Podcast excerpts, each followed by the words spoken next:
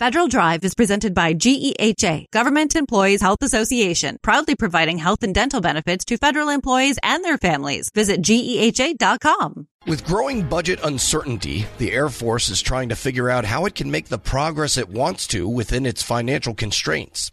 The normal congressional budget authorization process can take a long time, but continuing resolutions and a potential government shutdown by November 17th adds to the uncertainty and further delays the timeline.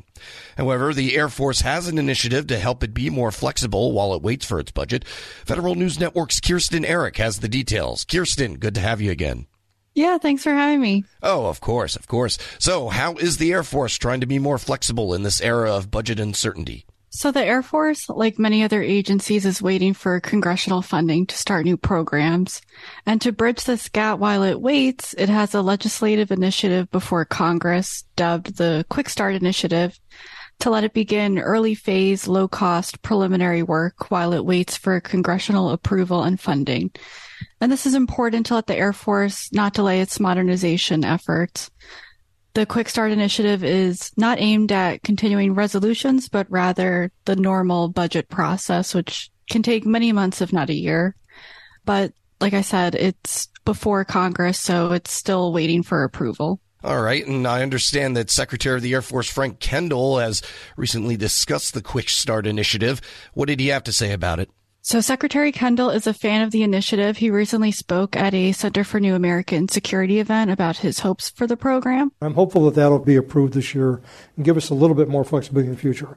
But right now, under the rules we're operating under, we can't start major new programs until we get approval from the Congress. Secretary Kendall also says I've been advocating for this for decades because the way our process is set up is we do our planning uh, and then we go through a long deliberation process, and then we ask the Congress for a budget, and then we wait on the order of nine months to a year for them to actually pass the bills and provide the money.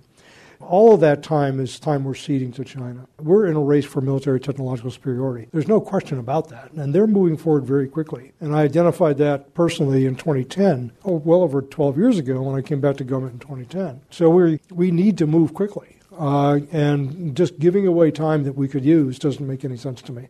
Got it. And so, how are continuing resolutions impacting the Air Force? I imagine it's much like other agencies, but even more complex just because of all the moving parts. Yeah, so there's a lot of ways. So, a continuing resolution greatly impacts the Air Force because it delays new programs and future planning.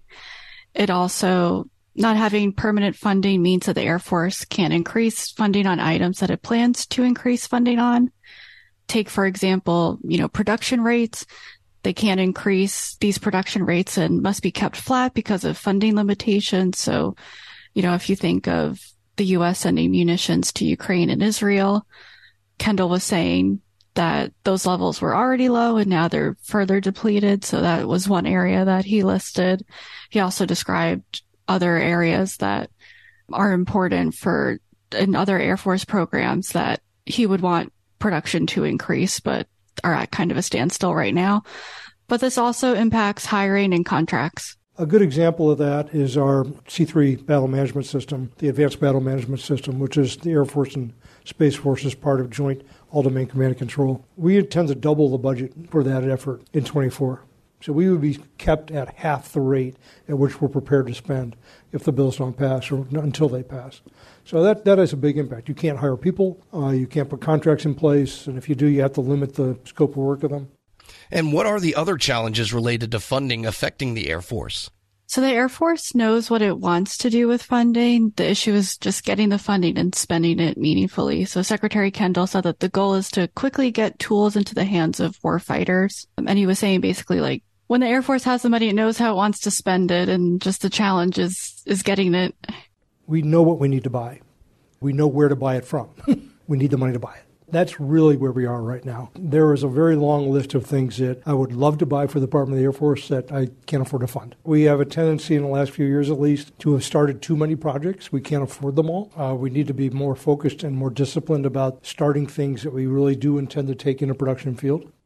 All right, and that's Secretary of the Air Force Frank Kendall. We've been speaking with Federal News Network defense reporter Kirsten Errick, and uh, here's to more Air Force budgeting woes, and we'll have you on as hopefully the budget process gets a little bit more simplified for Kendall there. Oh yeah, we, we'll have our eyes to see what Congress does this week.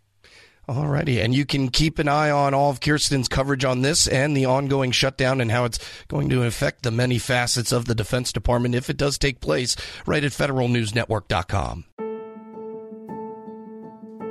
Leadership today, especially within the federal workforce, is being tested more than ever before. As the Cybersecurity and Infrastructure Security Agency's Chief People Officer, Elizabeth Kolmstetter sees a focus on people as absolutely crucial to her leadership style. Kolmstetter joined Shane Canfield, WEPA CEO, to reflect on her years of experience leading in the federal human capital space.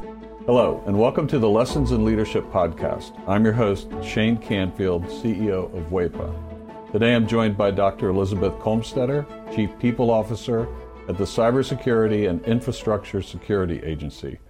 Elizabeth, welcome. Thank you. Great to be here. In your current position at CISA, one of your responsibilities is ensuring a people first culture. Explain what that is and, and what's the role of leadership in creating and shaping that culture. Yes, at CISA, really paramount to our culture is a people first driven aspect so that we are really looking at how do we accomplish our mission through our people. And in order to do that, we really value our people. We want them to feel empowered and supported and uh, respected and also that their managers care about them. So well-being is important. Psychological safety in the workplace is important so that all voices and ideas are heard. So I like to call it our North Star. Having a people first culture really starts with the people in order to get our incredibly difficult mission accomplished. In terms of leadership, which is a great question, I think we all know that culture is really driven by leadership and the, the behaviors that we allow and we, uh, you know, uh, reinforce in our leaders. So we really work at making sure that our leaders are bringing out the best in their people every day. So again, that they feel they can bring their voice, especially an opinion that might not go along with the majority of a group, so that we get that diverse perspective. We get those different ideas and experiences and that's really where we find that it's important that leaders are purposefully bringing out their talent on their teams to enable our mission. Yeah, excellent. We're, we're going through a, a, culture project at our work. Oh, great. Yeah, it's, um, it's been six months in the making, and it's going really well, but it is work. Yes. And it requires from the top down. So I'm, I'm also involved in that. I hear you. Great. Throughout your career, you piloted many different talent management programs, including at NASA, the CIA, the FBI, just to name a few, and you have an amazing career. What have you learned, or how have you might have changed along the way in creating and leading those programs? Yes, and I, I, I am so honored to have had a career in public service across multiple federal agencies, always in the realm of human resources and workforce performance. And I think because I study organizations and people in them, I've come to realize, particularly in the federal government, that many of our programs are really grounded in the industrial era thinking. That this is organizationally structured in a hierarchy with boxes and lines on charts, uh, with the center being around jobs and what do we need to get this job done in terms of skills and training. And what I found is that we're really not in the industrial era anymore, where we would promote the smartest people who knew that work and they would then tell the people on their team how to do things and oversee that work. We're now in a digital era and the information era where work gets done collaboratively across geographic boundaries and certainly across org charts. So uh, we like to call it networks um, or hierarchies, and we really need to again unleash people so they can find those other people who are working on similar problems or have the right ideas. And so I really like to think of our work now in the talent programs being human centered. It's more about the user and the experience than about the rules and regulations. So, although we have to have rules and regulations, certainly in human resources, is that person experiencing what they need and getting what they need for their role at that time. So, not so much on the job, but on the person. So, for example, we're recruiting. What's the applicant experiencing? Because if they're not having a good experience with our organization from the time we're recruiting them, they're going to go work for somebody else. Same thing with like first time supervisors. We know they need certain training, but telling them to sit in a class for one week and then hope a year from now they'll remember what they learned to apply, that's not really human centered. The human centered is what do they need when they need it? And building modules or, or just in time training and bringing that to the people, to that user as they need it. So that's really, I think, the most important focus of talent programs today in this era to enable the workers to be the best they can be in their, in their roles. Excellent. New thinking. Um, this is always an interesting question. Has there been a time when, as a leader, that you've made a mistake? And what is that? And um, I think most important, what did you take away from that? What did you learn from that? Well, I kind of chuckle because I think as leaders, we have to learn to recognize our mistakes, admit our mistakes, and that they are opportunities to learn. And so uh, I've had to do my own self reflection on, on making mistakes and when things don't turn out the way that I expected them to. Um, makes me think of a time when I was at the Transportation Security Administration and I was a supervisor. And I was really embroiled with my program. I was the technical leader of it. I understood it. I'd run it for years. And I was making a briefing for a decision that had to be made about this program that was very near and dear to me. And I presented the briefing uh, to one of the very senior people in the agency. And I think there are about 20 people in the room. And I had gone through the briefing, answered all the questions, and that leader then said, Okay, I'm going to go around the room and get everybody's opinion, and then everybody gets to vote, which kind of set me aback because there were people in that room that didn't have any technical knowledge about my program. She even turned to the executive assistant there, taking notes on the meeting, and said, Go ahead, and I want to hear from you. And I realized in hindsight, I had stopped listening. I had been in transmitting all of my knowledge and what I saw to be the right way, and I was not listening to different perspectives in the room because I didn't think that I didn't value that they were bringing any kind of input to this particular decision. And it didn't go as I had hoped, and I left very disappointed and was busy blaming the senior leader and how that meeting was conducted that she let all these people have opinions when they didn't know, in my mind, didn't know what they were talking about.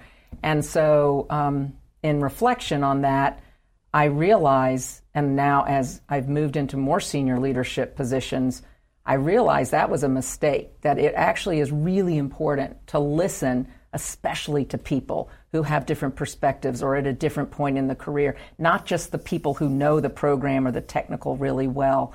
And so that was a mistake I made, and I realized in my own sense I wasn't listening to very different opinions, and I probably should have because I would have learned more about what was needed for this program going forward than just leaving getting getting upset that it didn't go a certain way. So I've really practiced active listening. I've practiced making sure there's very different people on um, teams and certainly on committees or councils that we need early careers, people new to the agency, people who haven't walked in the shoes of the technical workforce because they're asking questions we need to hear for these programs to be successful. Excellent. Your career in talent management means your work is very closely tied to people. And even your title, Chief People Officer, what does that mean to you to be a leader in the federal system with that focus. Isn't that a great title? I just love the title Chief People Officer, and I think it's my dream job, really, to be focused on people and culture and the workforce strategy for the whole agency. And I'm just so excited to be at CISA at this point in time. We're only four years young as an agency, so we're really still creating who we're going to become as an agency and what is our culture and what kind of people and talent do we need to be sure we have to be successful. So it's very exciting for me to be in this role with a intentional focus on culture because it's one of those things if you leave it to chance and you kind of hope it goes the way you want it to it probably won't So, by building programs, including leadership development programs, including um, any kind of training and learning and career growth and um, engagement programs and listening programs, that's what's really key for, I think, for our agency and particularly me in this role. Um, I think in the federal government, we got used to doing annual survey, the Federal Employee Viewpoint Survey that OPM, Office of Personnel Management, runs every year. So we would do a survey and we'd read it and we'd say, oh, this is the opinion of our people. And then we would do action plans and then we'd roll out certain activities that we would hope would, in, would increase engagement. In this era, you can't do once a year and understand what your employees' experiences are, what they need, what's working well, and what needs to improve. We need active, uh, ongoing listening programs. So, one of the things we're doing at CISA is having more pulse surveys, having more focus groups, and what we call sensing sessions, expecting our leaders to have office hours where anybody can come and just talk about what's going well, what do they need, how, how are things going. Um, because I, we feel like it is an ongoing need to hear from our people. And I think in this role and over the years of serving, I've also realized there's never a one size fits all. You know, we think certain people need certain things at certain times in their career. There's no one size fits all. Neither can we also customize everything to every individual. So there's got to be a sweet spot in building really great talent programs, but also, like I said, thinking about can we do this in modules? Can we make it a menu? Can we do it just in time as people need it so they can practice the new skill or knowledge in their role? So I think we have such great opportunity again with the technology that enables us to really um, focus on how we connect people with their work and their team to get things done in, in very new ways. This is always an interesting question. Uh, is there a figure, either from your personal life, your past, somewhere in history generally that inspired you, your leadership style, um, how you view leadership? There are many figures who have been very inspirational to me, but there is one that sticks out, and that's my mother, Paula Brownlee, who has been a very inspiring leader to me all my life. And I think because, first and foremost, she had a strong family and a strong career. And that's something I always wanted. And I saw her first as my mother, but then I also saw her as a leader in her career and in academia, which was her chosen field. But I always knew her family came first. And as I saw how she balanced different family needs with also a, a growing and more and more prominent um, career positions in leadership, that she had to balance that. And I think I learned from her that you can have both. You have to you have to focus on different things through your career um, and through your life, but that you don't have to trade one for the other. Um, I've been married, happily married for 32 years, and I'm a mother of twins who are almost 24 years old. So, and I've had a great career in public service. So, I think that having her as a role model has really helped me um, find my own courage, find my own confidence, and find my own voice in how I can prioritize the things that are most important to me so that I can actually balance both family and career. And you're doing it well. You're Thank uh, you. having known you now for seven or eight years yeah. um, and worked alongside you. Uh, your passion is infectious. Thank you. Your uh, intelligence and, and the thoughtfulness with which you approach uh, all of these issues. It's uh, it's an honor for you to be here, and thank you for your time. Thank you very much. I'm Shane Canfield, CEO at WEPA, and until next time, have a great day. Find the full podcast and future episodes of Lessons in Leadership on the Federal News Network app and anywhere you enjoy your podcasts.